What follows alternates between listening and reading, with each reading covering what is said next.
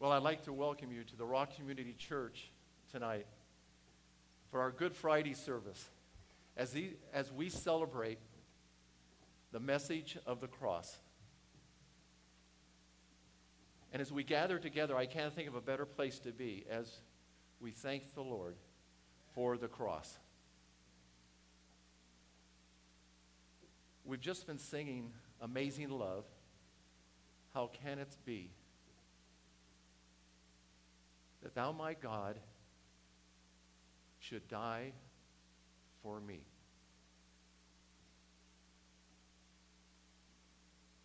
Who am I?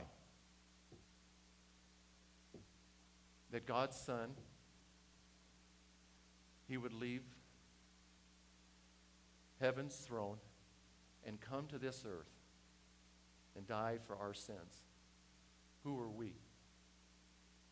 That he demonstrated such great love. But in God's eternity past, even before the foundation of the world, God the Father a, had a divine plan that he would send his only begotten Son to this earth at exactly the right hour at exactly the right time. To die for our sins that we can have an abundant life, we can have the joy, and we can have eternal life for all that place their faith in Him. And that's why we celebrate tonight. And when God's Son came to this earth, the scriptures tell us that they called him Jesus. For he shall save his people from their sins. He will be called the Christ, the Messiah, the Anointed One, Jehovah,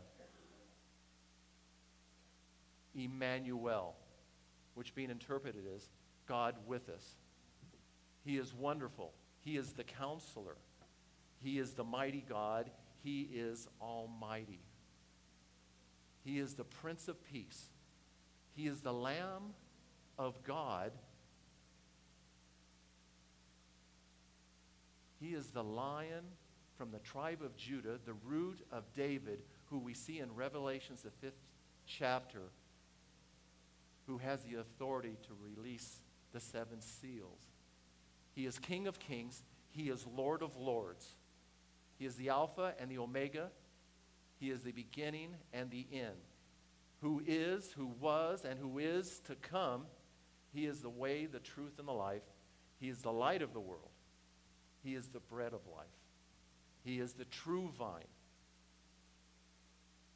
He is the good shepherd. He is the door. And yes, he is the great I am. The Apostle Paul, you know what he said? He said, And the Heavenly Father has given him a name which is above every name that at the name of Jesus, every knee one day will bow of things in heaven, of things on the earth, and things under the earth. And every tongue will confess that he is Lord to the glory of the Father. That's why we're here tonight. A friend of mine gave me a, a song, and I was flipping through and I found this other song. And during my quiet time, I've asked the praise team to lead us in this song. And every day now for about two or three weeks in my quiet time, because it's all about Good Friday. And I want you, when you sing it tonight, I want you to sing it from your heart, from your soul. And listen, listen to these words and sing it like you really mean it. Thank you for the cross, Lord. Thank you for the price you paid bearing all my sin and shame, in love you came and gave amazing grace. Thank you for this love, Lord. Thank you for the nail pierced hands. Wash me in your cleansing blood. Now I know your forgiveness. Worthy is the Lamb. Thou art worthy, seated on the throne, high and lifted up, Jesus, Son of God. So let's really sing it out tonight, all right? So let's everyone stand up and let's let's finish with this song.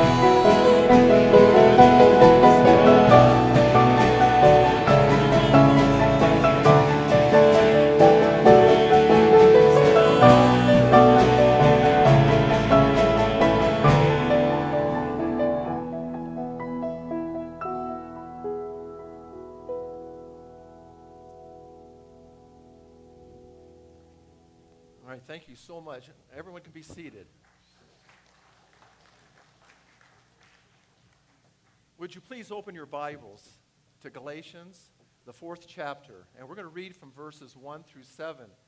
If you don't have a Bible with you tonight, you can look in the chair, maybe in front, and there might be a Bible there.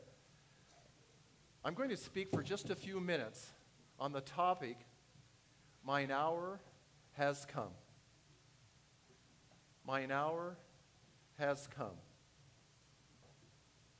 The Old Testament prophets, along with Moses, they spoke of that future hour that I had mentioned earlier. That God's Son would come to this earth and die on the cross for our sins, and then he would be raised for our justification. And in the Old Testament, they had all types of copies, shadows, and types and pictures of this coming of our Lord. Isaiah, David in the book of Psalms, Malachi spoke of that future hour. And one of those types is Joseph. Two or three weeks ago, I had the privilege to go down to a church down in the South, and two of my three eight year old, uh, two of my three year old grandsons were in a musical. And it was all about the life of Joseph. Nicholas, he had the lead part, he was Joseph. And Zachary, who was born 15 minutes later, was Jacob, his father. and I was so proud of them. They, they you, you, can imagine, I was sitting in the front row with Dolores and the rest of the family, and I was alone in my thoughts, and I thought of Joseph, and I thought of Jesus how that Joseph was sent there at exactly the right hour. For you see, the entire nation of Israel would have been wiped out because of that famine. And Joseph spoke these words to his brothers You meant it for evil, but God, He meant it for good to preserve life. In fact, in Genesis, the 45th chapter, Three times Joseph says, God sent me here to preserve life. And when I was sitting there alone there on the front row, I thought of how God the Father had determined an hour in which his son would come at exactly the right time to save us and to give us eternal life. There was another man that spoke about that hour. His name was the Apostle Paul. And he spoke of it several times. And one of the places that he spoke about it was in this Galatians, the fourth chapter. And I would like to read with you from Galatians, the fourth chapter, verses 1 through 7. And notice how he speaks concerning that future hour. Now I say, as long as the heir is a child, he does not differ at all from a slave, although he is owner of everything. But he is under guardians and managers until the date set by the father. So also we, while we were children, were held in bondage under the elemental things of the world. But when the fullness of time came, God sent forth his Son, born of a woman under the law so that he might redeem those who were under the law, that we might receive the adoption as sons. Because you are sons, God has sent forth the Spirit of his Son into the hearts, crying, Abba, Father. Therefore, you are no longer a slave, but a son. And if a son, then an heir through God. Father, I just love you so much. Father, I thank you for doing such a mighty work in my heart. Father, I just pray that I'll get out of the way. Father, I pray that we, as a church family, will just see you tonight and see your son. Thank you for coming at exactly the right hour. It's in your Son's name we pray. Amen. You will notice that in this passage, Paul is addressing the amazing grace that God has given to us, to all of us that have placed our faith in Jesus Christ. And in this passage, he says, he tells us what we were, he tells us what God did, and then he tells us what we are. What we were, we were children in bondage. From verse 3. We had no privileges and no rights. We were children in bondage. But then, when God did a work in our life, this is what God did. In verses 4 and 5, it says, He redeemed us. That word redeem means buying a slave to freedom. In other words, we were children under bondage, and then, because of the work that Jesus did on the cross, we became free men with all of the rights to the kingdom. And then, what, what did we become? It says there in verses 6 and 7 you are now sons and heirs. No longer children, no longer slaves without any rights or privileges, but now you are sons and heirs to the kingdom. Last Good Friday, a young man that's here tonight, as a child, became a son. He became an heir on Good Friday. His name is Scotty, with all the rights and the privileges. See, the Apostle Paul is sharing with the church at Galatia God's divine plan for redemption. And he is telling them that Christ came at a time determined by God. Look at verse 4. It says, When the fullness of time came, God sent forth his Son, born of a woman, under the law, that he might redeem mankind. And then what does Paul do in verses 1 and 2? He uses an illustration. If you lived during the first century in Galatia, which was under the Roman rule at that time, you would understand this illustration that he's making to us. It is an illustration of a child coming of age. A Roman child was raised by slaves. In verse 2, they were called guardians and managers. The Roman father might be out doing business. He had no privileges. That child had no privileges. He was no better than that slave. But when the father recognized that the child came of age and he was going in to become a man, they had a ceremony.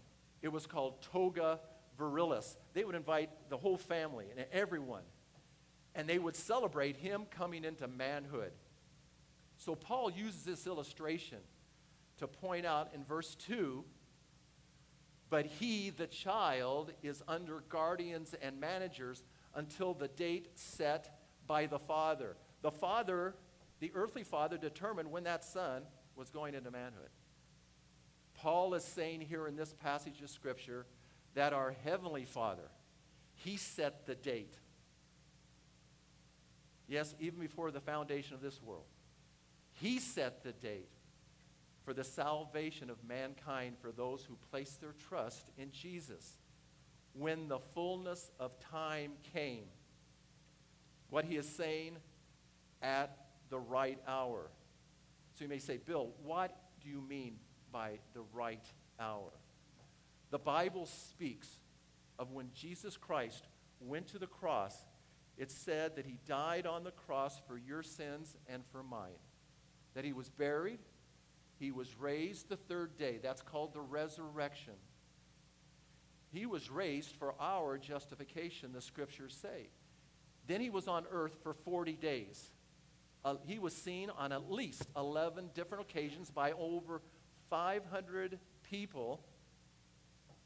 And then he ascended into heaven. And the Hebrew writer tells us that now he sat down at the right hand of the Father And he is interceding for you and for me right now. That is called the hour when he went to the cross and to the ascension. See, Paul even spoke about it a different time. Over in Romans, the fifth chapter, and verse 6, he got through in Romans, the fourth chapter, talking about Abraham. Abraham was saved by faith, not any of his works, you know, not trying to be a good person. He was saved by his faith. And then he says in verse 1 Therefore, being justified by faith, we have peace with God. And then in verse 6, he says,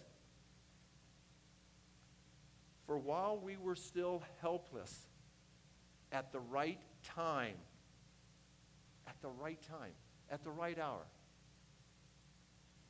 Christ died for the ungodly. So, Paul looked back at that hour. When he wrote this, these scriptures, it was 14 years after the cross.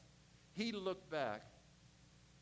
The four gospel writers wrote of our Lord's three year ministry here on earth and his coming hour.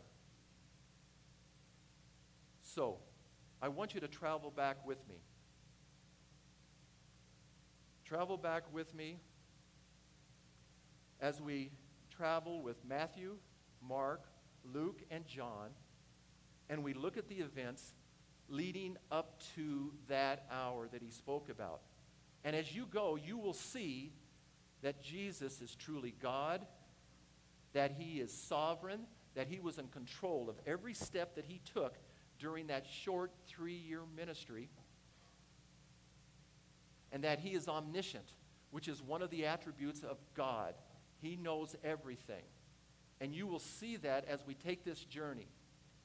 For you see, Jesus had only a short three year ministry in Galilee, Samaria, and Judea, from the Sea of Galilee to the Dead Sea. And he started his ministry right after his time in the wilderness he was invited to a wedding and he turned the water into wine and he told his mother, No, it's not time. It's not time, mother. Mine hour has not yet come. It's not time for me to go to Jerusalem. It's not time for me to go to the cross. On another occasion, he was with his brothers, and his brother said, Let's go to Jerusalem to the Feast of the Tabernacles. And he said, No. When I go up now, I'm going up secretly. I'll go to the temple, I'll go to the synagogue, I'll go to the treasury. You can go up publicly, but I am going secretly. For he said, Mine hour has not fully come. Then, on many occasions, the religious leaders tried to kill him. One time, they took him out of the synagogue, they took him up to a cliff, and they tried to throw him over that cliff.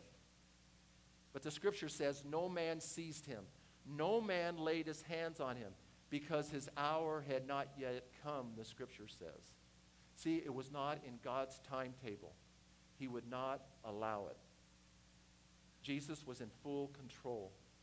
As a young boy, some of the fondest memories I had have as a child is every Saturday night, my sister and my two parents and I on Saturday night, we would study our Sunday school lessons and then go to church the next Sunday morning. It was really a precious time for me. And I learned so much about the Bible during those years. And as I look back, I said, How could those terrible men do those things to my Lord? And they put him on the cross. As just as a young boy, I didn't understand. How could they do those terrible things without realizing? And then I my dad said, Bill, turn to John, the 10th chapter. And there, my dad pointed out to me that God, God's Son, was in full control. In verse 15 of John, the 10th chapter, he says these words I lay down my life for the sheep. It's in that context of where he is speaking as the good shepherd. He is speaking as the door. And then in verse 18, listen to these words I lay it down on my own initiative. I have authority to lay it down, and I have authority to take it up again. And that's exactly what he did as you watch his steps towards Jerusalem and the cross. And now it's towards the end of his three year ministry. And all of a sudden now, he knows, he knows it's, it's time.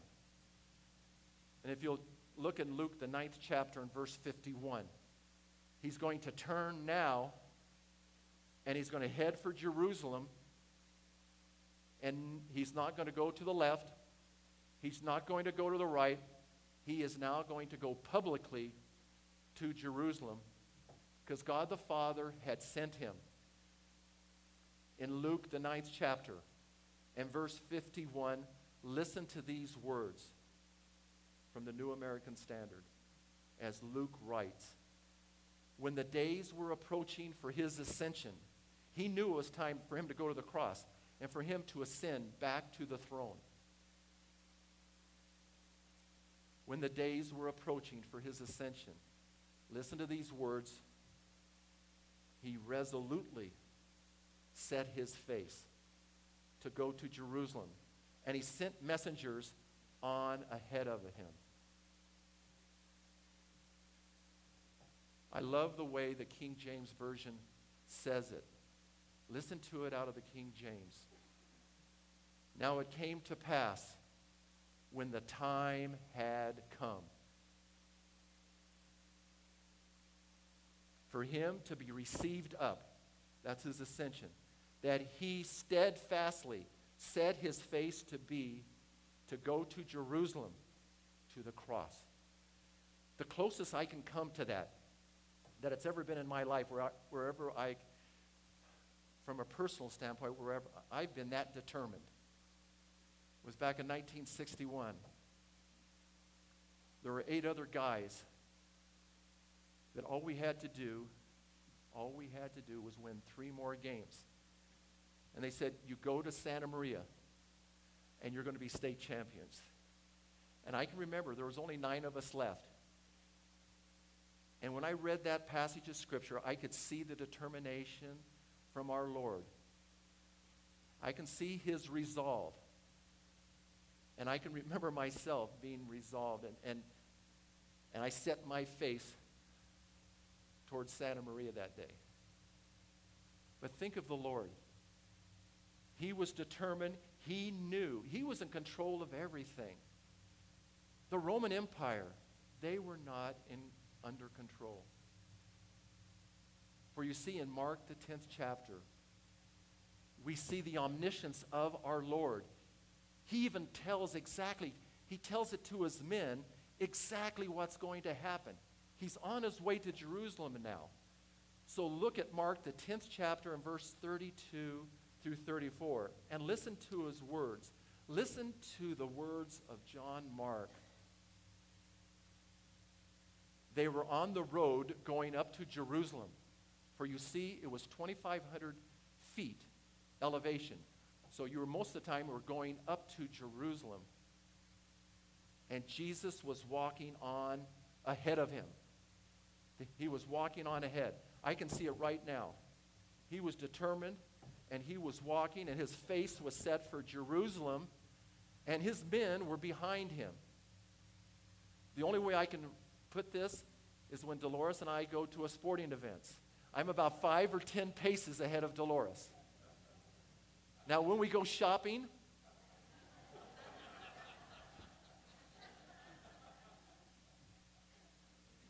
I'm 10 paces behind and I'm waiting for a chair. But I can see, I can see our Lord's determination. He's walking ahead of him. His men knows we're going into enemy territory. We're going to Jerusalem they knew that they were going in, in enemy territory, but they did not know that he was going to the cross. And Jesus was walking on ahead of them, and they were amazed. And those who followed were fearful. And listen to these words. And again, he took the twelve aside and began to tell them what was going to happen to him.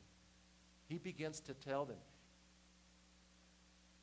he's, he, they just don't have it in their mind somehow. But it says here, and again he took the 12 aside.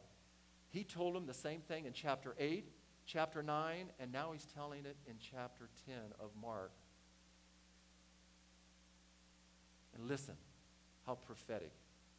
Behold, we are going up to Jerusalem, and the Son of Man, Jesus, will be delivered to the chief priests and scribes, Annas, Caiaphas, and they will condemn him to death, six mock trials, and will hand him over to the Gentiles, the Roman Empire, Pontius Pilate.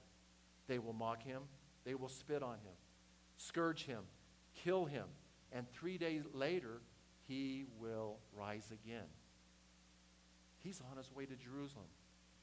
And then in John, the 12th chapter, he arrives at Jerusalem. Just days before, he had raised Lazarus at Bethany. And now we see his triumphal entry. Before, he went secretly. Now, there are throngs of crowds that have come into Jerusalem because it is the time of the Passover. They've come from Galilee, Samaria, Judea. There are thousands there. And in Zechariah 9 9 says that our Lord would go in on a colt. And he went on a colt.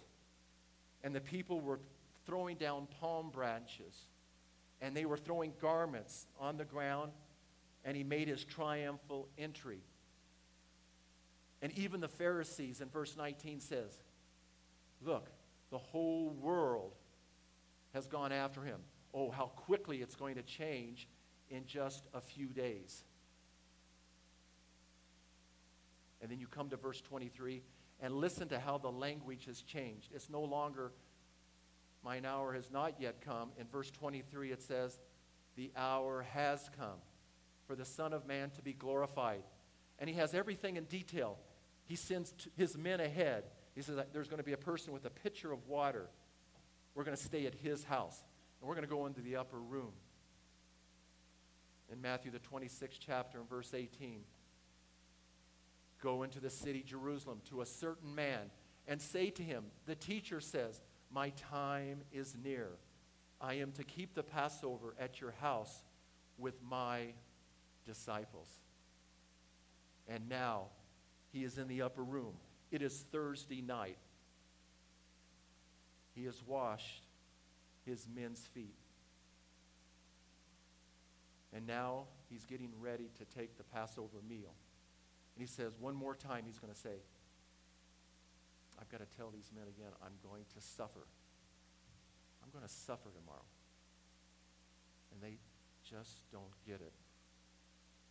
In the book of Luke, the 22nd chapter, at verse 14, listen to Luke how he writes when the hour had come for the Passover meal. He reclined at the table, and the apostles with him. And he said to them, I have earnestly desired to eat this Passover with you before I suffer. For I say to you, I shall never again eat it until it is fulfilled in the kingdom of God. Christ's death on the following day fulfilled the symbolism of this Passover meal. He was crying with a loud voice, I am that Passover lamb. You all remember when the Israelites were in Egypt, and the Lord said, I want you, Israelites, I want you to take an unblemished lamb, make sure that none of the bones are broken, should be one year old. Sacrifice it, put the blood on the doorpost and over the lintel. And when I see the blood, I will pass over. It's through the blood of Jesus Christ that we have forgiveness of sins and that we have eternal life. And so now he knows he's not going to be here. He knows tomorrow he's going to the cross. So he, sa- he tries to comfort his men. And in John the 14th chapter, he, he speaks these words says, Let not your hearts be troubled. You believe in God, believe also in me. For in my house are many rooms. If it were not so, I would have told you. I'm going to prepare a place for you. And if I go and prepare a place for you, I will come again and receive you unto myself, that where I am, there you will be also. And Thomas speaks out. He says, Lord, where are you going? We don't know the way. And then he spoke these words I am the way, the truth, and the life. No man comes to the Father but through me. And then in verse 19, it's a scripture that the reason why we're all here t- tonight, because I live, you will live also. He speaks those words. And then he turns to his men in that upper room and in, he, he speaks that high priestly prayer. Can you imagine being there? Here, God the Son is praying to God the Father concerning that hour. And the Son, he li- it says he lifts his eyes to heaven in John the 17th chapter. He says, from being, listen to this, lifting up his eyes to heaven, he said, Father, the hour has come. Glorify your Son, that the Son may glorify you, even as you gave him authority over all flesh, that to all whom you have given him, he may give eternal life. When J. Vernon McGee read those words, he could not contain himself. He wrote these words in response to this passage. Listen to J. Vernon McGee as he speaks of his Savior. As Jesus speaks, the clock is striking the hour that was set way back in eternity because he was the Lamb of God, slain before the foundation of the world. It was arranged back there. Now the hour has come, the hour when he would pay for your sins and mine. It is the hour when all creation of God will see the love of God displayed and lavished as he takes your sins and my sins upon himself and dies a vicarious, substitutionary, redemptive death for you and for me.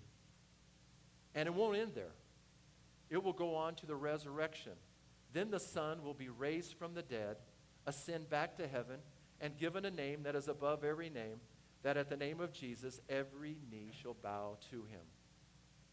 So, Jesus, the Son of God, his hour has now come. Moses and the Old Testament prophets, they spoke about it. Now it's here. Jesus, the Son of God, begins to fulfill God the Father's plan. He goes to the Garden of Gethsemane, and there he, he's in such agony that he, he prays, Father, if it be thy will, let this hour pass from me. Judas comes with the Roman cohort. They seize him. And early in those mornings, he goes through those six mock trials. They take a reed across his face. They spit in his face. They put a crown of thorns on his head. Nothing quite so beautiful as this, as, as Diane put together. What a beautiful job she did. But they crushed the, uh, the thorns down. They gave him 39 lashes. And then he began his journey down the Via Dolorosa, the way of suffering, some two kilometers. Simon and Cyrene carries the cross. And then he arrives at the place of the skull, Golgotha. We know it as Mount Calvary. Jesus is crucified. His first words out of his mouth, Father, forgive them, for they know not what they do. Paul told them, he told the Corinthians, if the rulers of that age knew what that they were doing, they would have not crucified the Lord of glory. And then, as what they always do, they placed an inscription above. It was put in Greek, Latin, and Hebrew, and it was Pilate's view. Because in the Roman Empire, they crucified many people, and the crime was always put on the top so it would be a deterrent to others not to have that crime. But Pilate put on there, this is Jesus the Nazarene, King of the Jews. I like what John the Baptist said when Jesus started his ministry. John the Baptist saw Jesus coming from a distance, and as he came, he said, Behold, the Lamb of God that takes away the sin of the, the world. Just look upon me and, and have faith in me, and all your sins can be paid for. And then he was there from 9 o'clock in the morning to 12 o'clock in the afternoon. And suddenly, there was darkness on the face of the earth at 12 o'clock. And then came 3 o'clock. My God, my God, why hast thou forsaken me? He was bearing your sins and my sins. Then he spoke these words, what we've been talking about, his hour. His hour is finished. It is finished. Father, into thy hands I commend my spirit. It is finished. The hour had come. The price for our redemption had been paid. The sacrifice for our sin has been made. Eternal life was now offered for all those who place their faith in Jesus Christ. Jesus' hour had come. It is finished.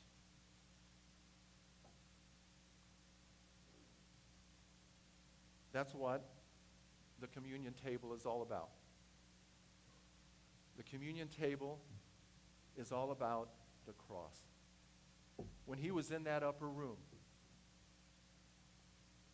he spoke these words to his men. I want you to take I want you to take the bread. And when you take the bread,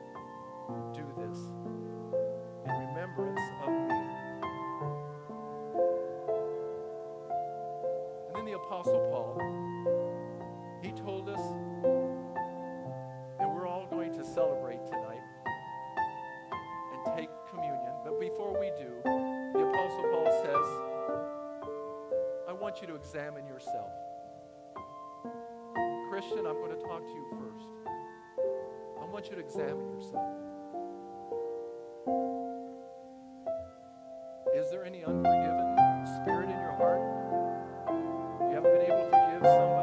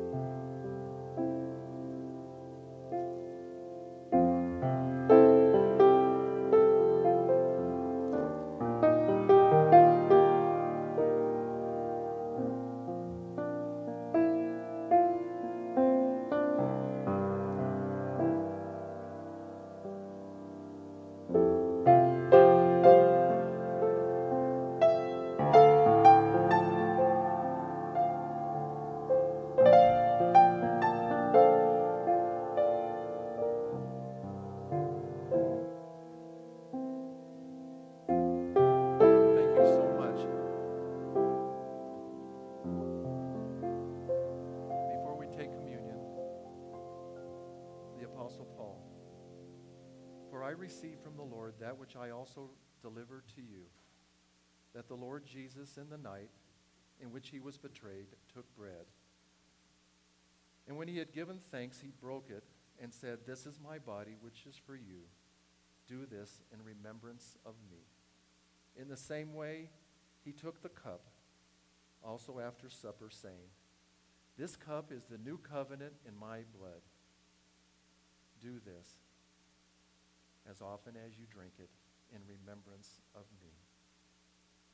For as often as you eat this bread and drink the cup, you proclaim the Lord's death until he comes.